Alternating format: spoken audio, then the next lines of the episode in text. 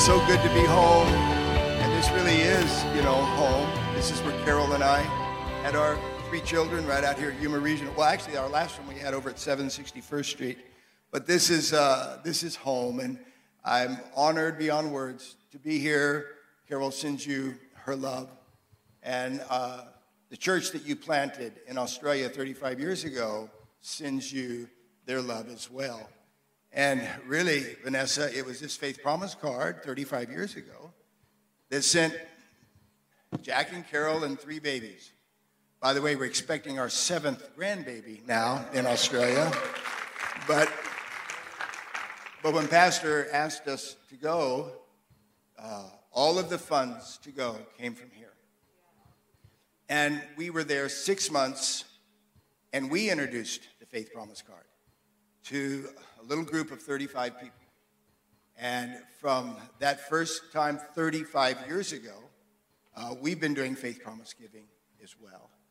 And so the faith promise giving that we're doing is from the seed that you sowed those years ago. And this year in our faith promise giving, we're opening a thousand eyes in India through cataract surgeries. We're paying for a thousand cataract surgeries this year through faith promise giving. You, you're part of that. You're part of that. Every day in the Democratic Republic of the Congo, we feed just under 2,000 prisoners in Bukavu. In, in Africa, if you're in prison and your family doesn't bring you food, you don't eat because the prison doesn't provide food.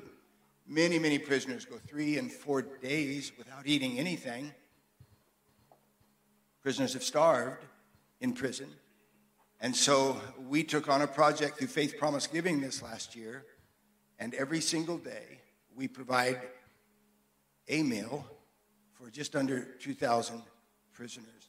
That's, I think, around 800,000 meals that we're providing this year. Jesus said, I was hungry, and you fed me. He also said, I was in prison, and you came to me. All of that is happening because we, like Vanessa, have a DNA that birthed us, and now we are carrying that forward into the next generation.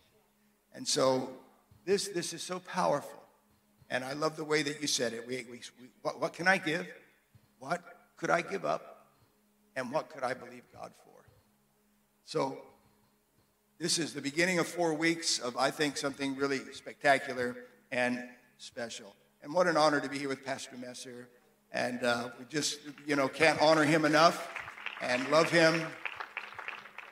I was 35 years old 35 years ago when he asked us to go to Australia. And uh, wow, that lets you know that I'm about, what, 60 right now or something like that. Reach your hand out towards me, please, and pray for me. Heavenly Father, I look out right now and I see friends that I have literally known for decades. And Lord, many of us in this room are growing old together. And then I see many beautiful, young, and new and fresh faces. And what an honor. And so I pray in these next few minutes, Holy Spirit, you would just allow me to share your word. And I pray your word would give us life. And I pray your word would change our life. We would give you praise for it in Jesus' name. Amen. So I'd like to talk to you today about from woe to go. I grew up, you know, when, uh, here in Yuma, and back in my day, it was the other way around. It's, you know, it was from go to woe. But on this mission Sunday, I want to talk about from woe to go because go is what Jesus commanded us to do. So, how do we get from whoa, whoa, whoa, whoa, whoa, whoa, whoa, to go? Because Jesus says in Mark 16 and verse 15, go. Go. That's what Pastor asked us to do 35 years ago. Go. Would you go? Go into all the world and preach the gospel to every creature. Go. And then he says in Matthew chapter 9 and verse 37 the harvest is great. How many believe that?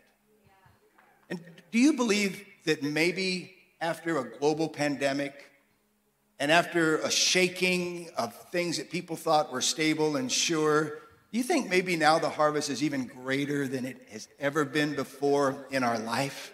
that maybe people are more open and more ready for some kind of an anchor and some kind of a hope than we have ever been before because we never knew that we could be shook like we've been? Jesus said, The harvest is great, but the workers are few. So pray to the Lord who is in charge of the harvest and ask him to send more workers into the fields. I was thinking about this scripture last night up at the Holiday Inn just before I went to sleep. And I was thinking about the lettuce fields here in Yuma. I don't know if it's still the case, but I, as I recall some years ago, we used to be like the number one lettuce producer in the world. Capital, right? Is it still? Well, and I, you know, all, all my life, I can, thousands of, ten thousands of acres of lettuce. And I can't tell you how many times I've driven up and down the, the road or the highway, and there are buses and there are workers out there. But as I was going to sleep last night, I had this, I was thinking of this scripture. The harvest is great, but the labors are few. And I saw thousands of green acres of lettuce here in Yuma, but only a handful of buses. And I thought, what, what's going to happen to all that lettuce? Thousands and thousands of the harvest is ripe. But as I was going to sleep, I was thinking of only a few dozen buses to harvest it all. And I thought of the tragedy of the waste of all of that. But how many know this scripture is way more impacting because it's not lettuce that we're talking about. We're talking about boys and girls and men and women, moms and dads. We're talking about people. And so I want to ask the question this morning why are the workers so few? And it's because there's more woe than there is go. It's because the church, the workers, the, it's because the it's because those who have been harvested have more woe in them than they have go in them. In Australia, we would say because there's more shirkers than there are workers. Shirkers, when you shirk, I don't know if that's a, we say that in America. Is that an American word? I know it's an Aussie word. Because it's easier to delay than obey.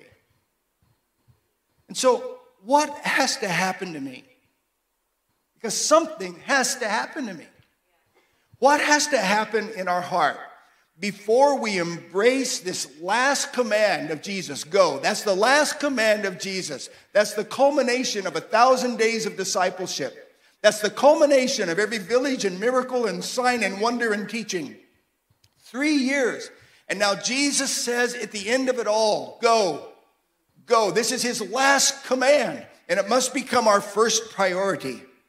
So, what has to happen in my heart before that last command takes hold of me and truly becomes not just a part of me, but the biggest part of me.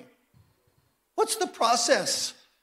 What's the progression that produces in me a missions mandate and a missions mindset? What's the progression so that, that, that changes my mind to make me think like Jesus wants me to think in these last days? And so I want to talk about that for a few minutes. And we see this in Isaiah, or as the Aussies say, Isaiah, chapter 6 and verse 8. When we get to the eighth verse of chapter 6, here's what happens Isaiah says, I heard the voice of the master. Now, if you read this in the context, the master's not even talking to him, he just hears, he overhears.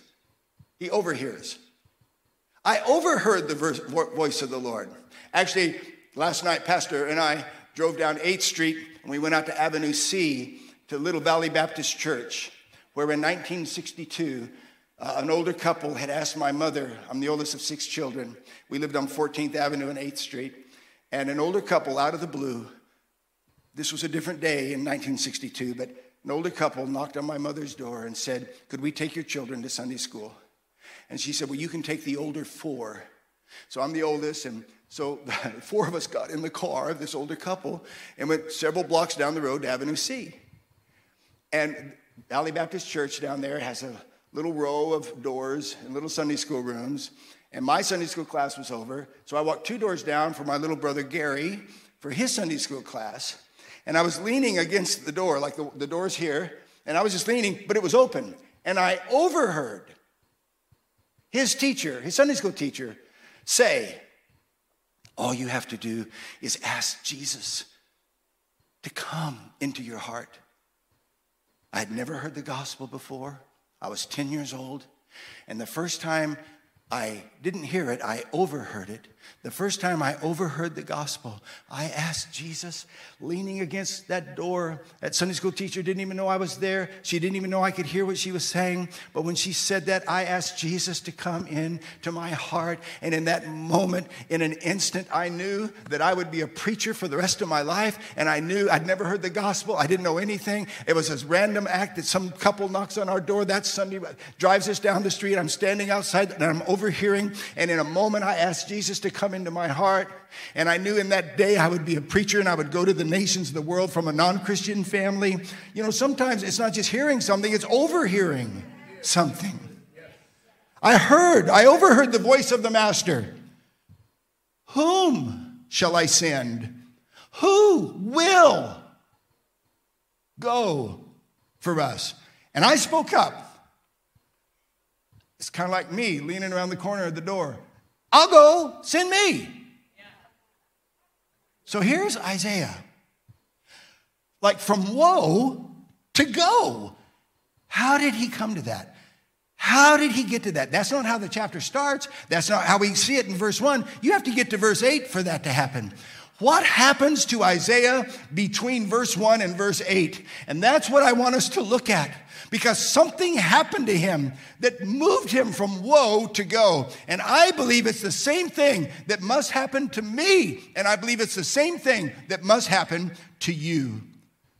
So, how do you and I get our heart in a place like that?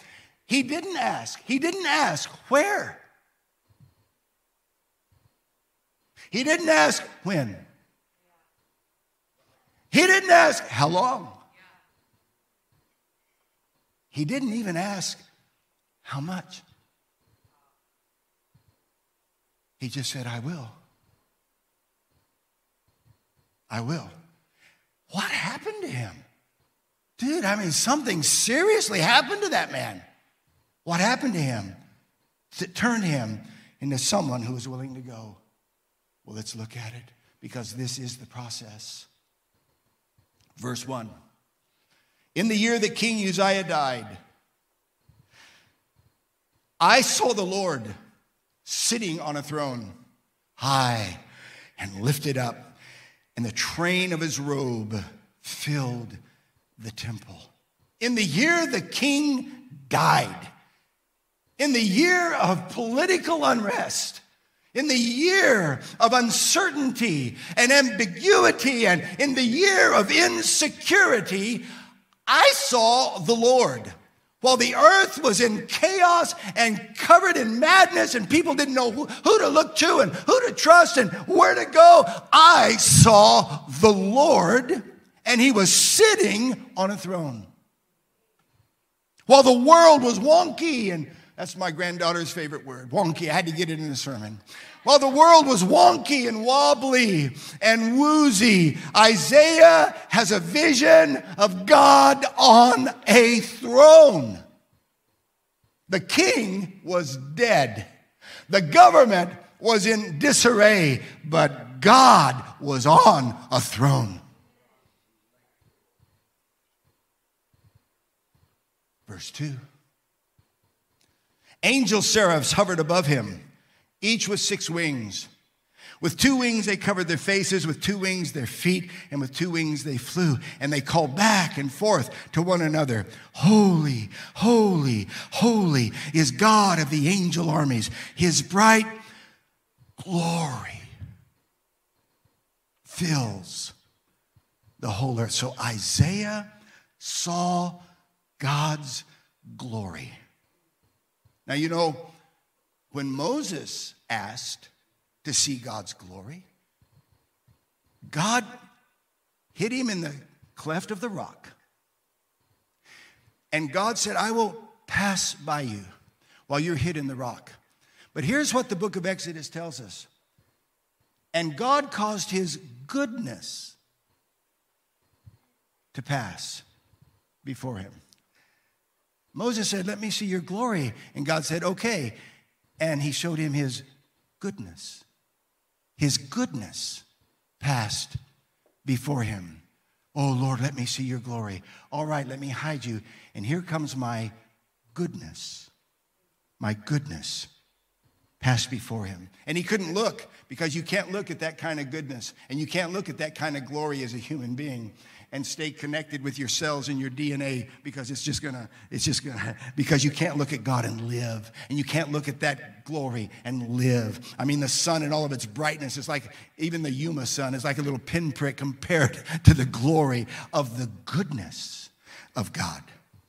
And a heart for missions begins with a vision of God's glory and God's goodness. We think it begins with the need. No, that's where it ends. But it begins with a vision of the goodness of God. And so here's this amazing progression Isaiah, king's dead. Isaiah has this vision of God in all of his glory and all of his goodness. And then something happens.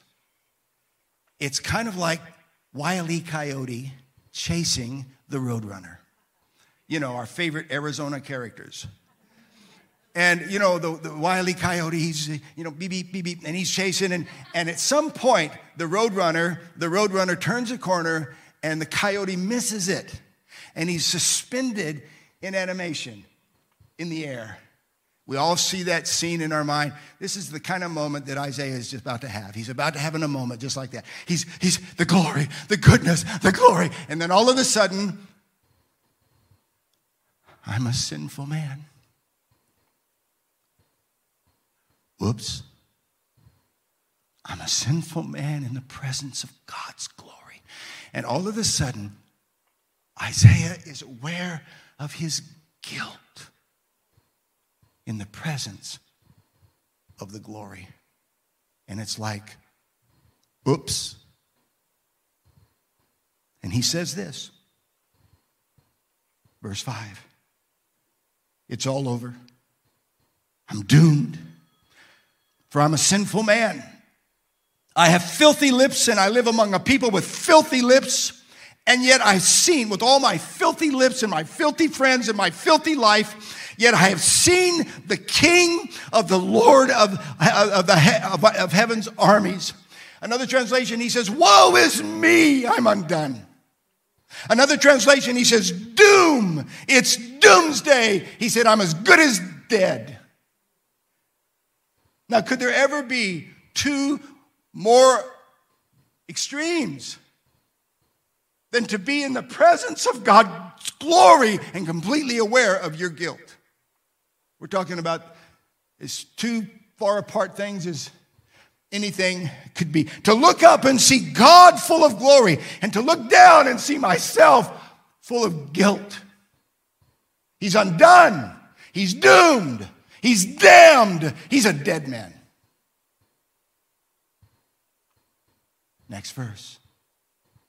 Then one of the seraphim flew to me with a burning coal that he had taken from the altar with a pair of tongues. And he touched my lips, you know, my filthy lips? He touched my lips with it and said, See, this coal has touched your lips. Now your guilt is gone. Now your guilt is removed and your sins are forgiven. Walk with me, walk with me from the glory to the guilt to the grace.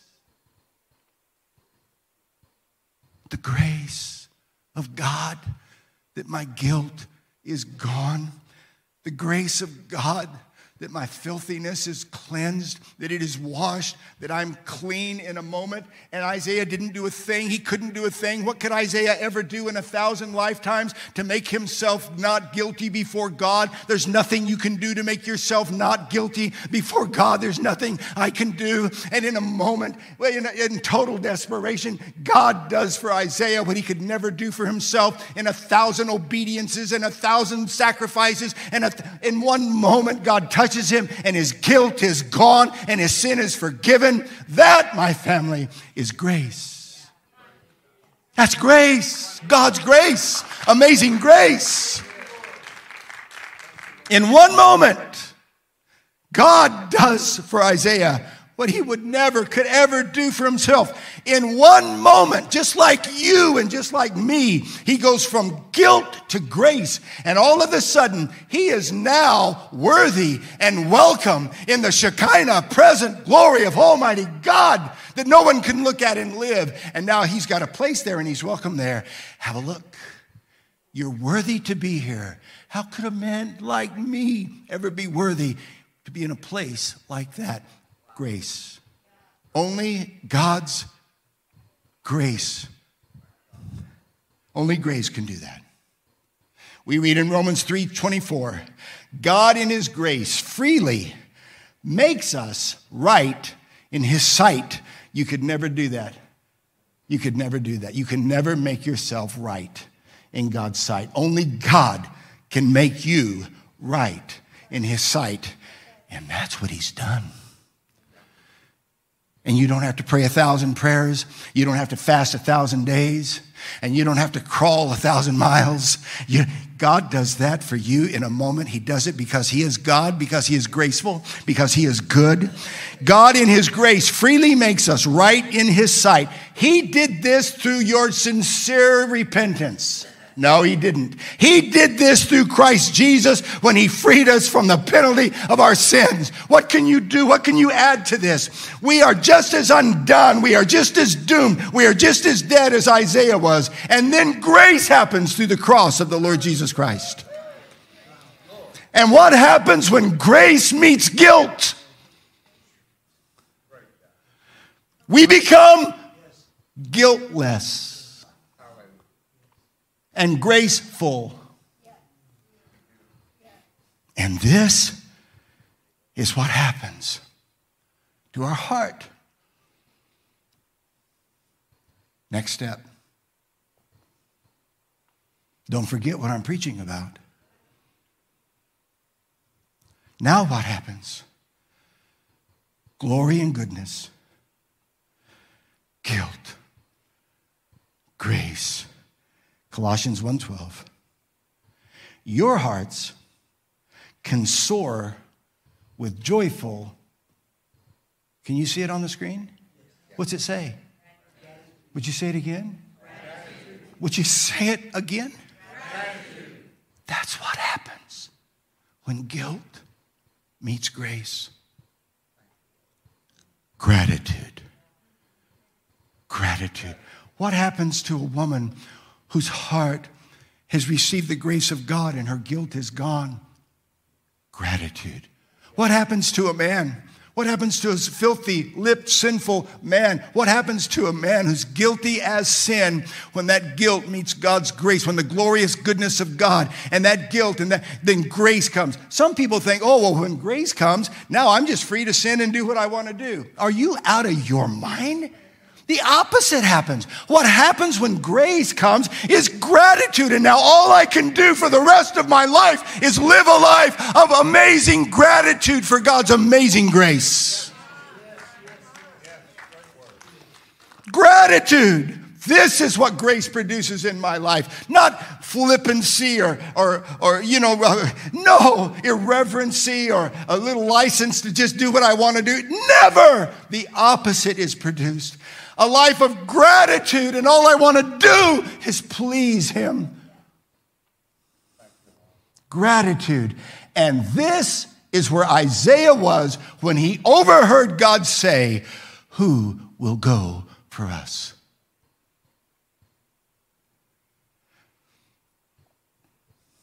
Isaiah had just gone from a vision of the glory of God, the goodness of God, to the guilt of his own heart, to the grace that rescued his very life, to gratitude that was beyond words. And that's when he said, I'll go. Send me. I'll go. Spin me. And that's where? Because it doesn't matter. Then that's when? Because it doesn't matter. Doesn't ask for how long? Because nothing matters. Except I'm grateful with all of my heart. And so my answer to you, God, is yes.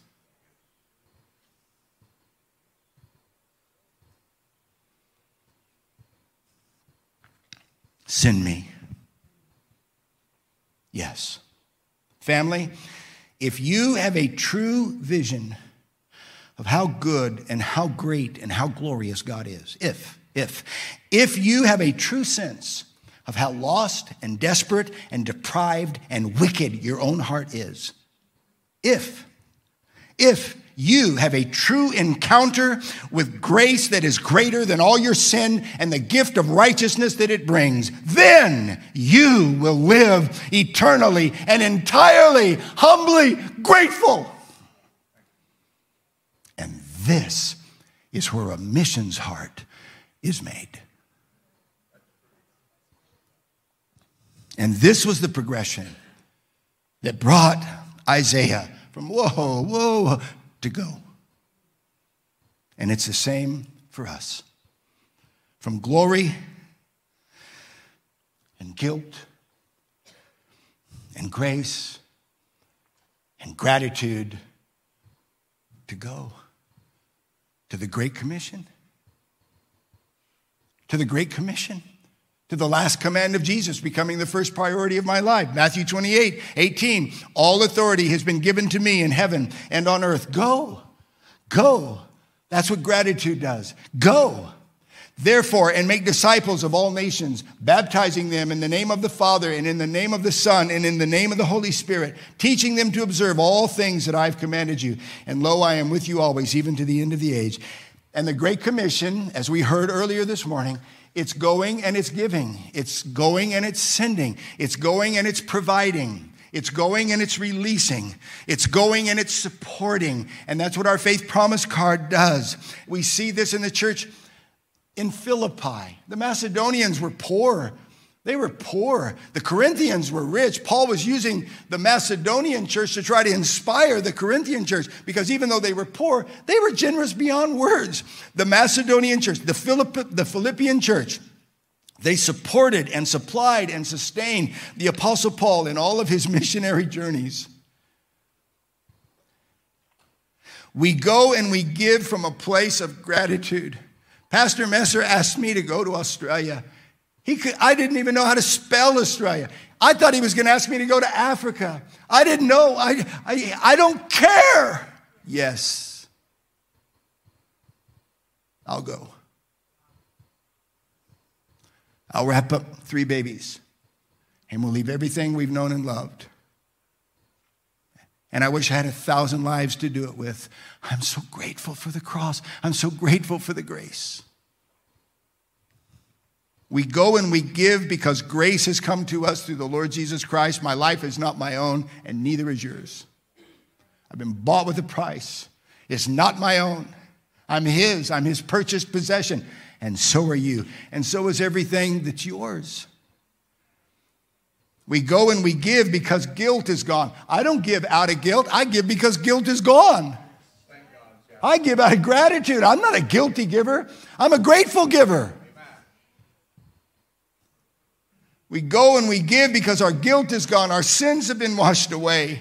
We go and we give because of the glory and the goodness, the goodness of God who is not willing that any should perish, but that all should come to repentance. For God so loved the world that he gave his only begotten son, that whosoever believes in him would not perish, but have everlasting life. How do we get a missions heart? What's the process? How do we get from woe to go? His goodness, His glory, His greatness. my guilt. His grace, my gratitude. So let's go. Let's give. The Great Commission. The Great Commission. This is how we do it. Would you stand with me?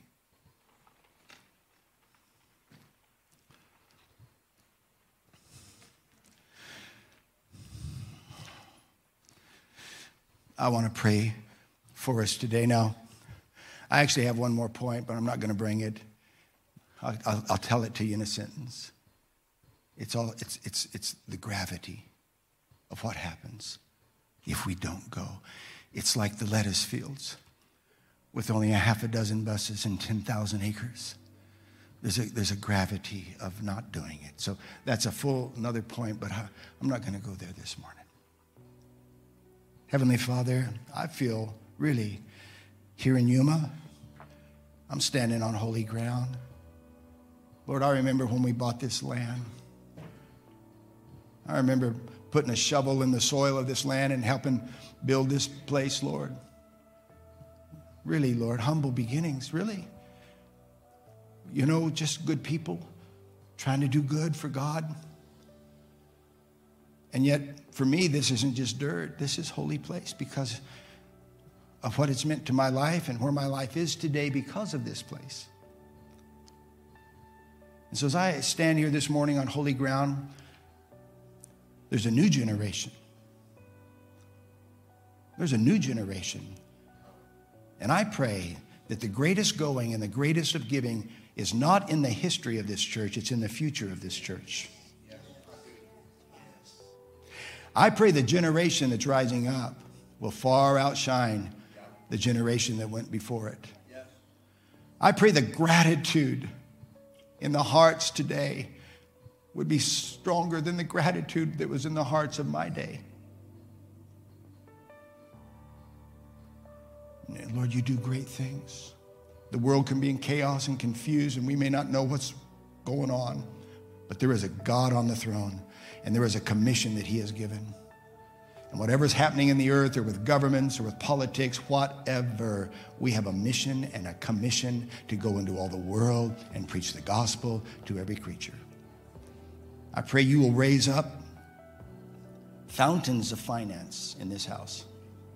Fountains of finance that's coming from pure hearts and a pure stream for the pure purpose of advancing the kingdom of God. Not for the vain and the empty and the stuff that passes away, but fountains of finance. I prophesy them right now into this house. Fountains of finance that will come from a pure stream of a pure heart broken heart for lost people. And that's where fountains of finances would release hundreds of thousands and millions, Lord, into the fields of the world. Like, let, let this land strike oil. All of let it be like an oil well was dug right here on this property. And fountains of finance will begin to rise up out of the ground, out of this humble, simple place in the desert.